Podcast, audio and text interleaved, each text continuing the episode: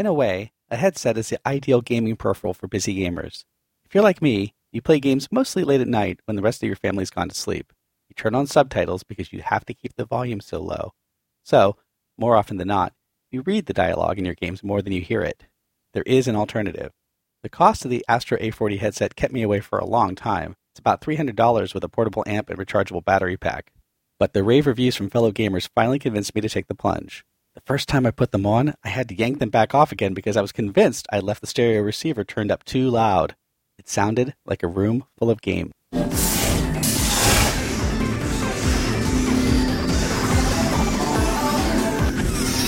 Here's a pro tip. Leave the headset around your neck while you boot up your console. That way you can quickly confirm that the volume on your speakers is turned down before immersing yourself in your game. Test chamber completed. Continue testing. I didn't see much point to buying another headset just for gaming.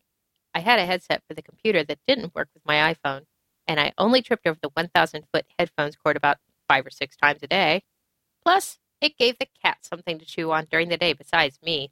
So when Game Watcher asked if he should throw an extra pair in the basket, I passed. I'm very picky about what goes near my ears.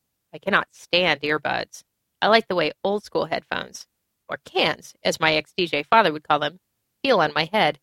I enjoy the gentle compression and the way they surround my ears. Earbuds make me feel like I'm wearing a really uncomfortable hearing aid, and I'm not that deaf. Yet. Anyway, I wasn't going to invest that much in something I couldn't try out for myself. I don't care what the hive mind was saying. When Game Watcher's headphones arrived, I was not impressed. Headphones are not Legos. They are supposed to be a single unit. The A40s had a definite DIY element, although the penny arcade art on the side was kind of cool. Still, they were in the house, and I felt compelled to try them out. You know, for science. As soon as they hugged my ears, I knew I needed a pair of my own. They are far lighter than my old headphones, but snug enough to immerse me in my music or games.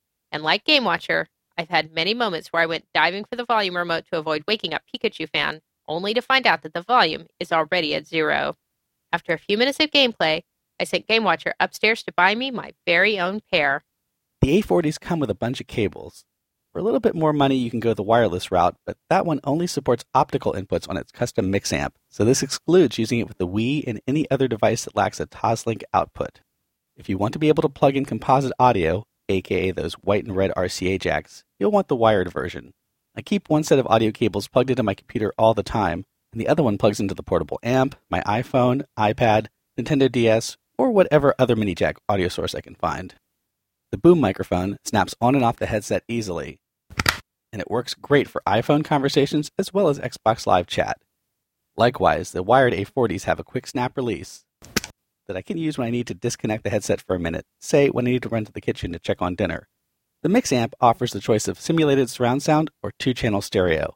With a little bit of work, we got it working with our Xbox 360, PS3, and Wii, as well as the iPad and other portables. And in fact, we've recorded this segment of the podcast with both of them daisy chained together so you can get a sense of the quality. We prefer the warmth of our voices using a more traditional microphone, so the A40s won't be used to record the podcast on a regular basis but we might use it from time to time, and it certainly made it easier for us to record game audio straight from the consoles.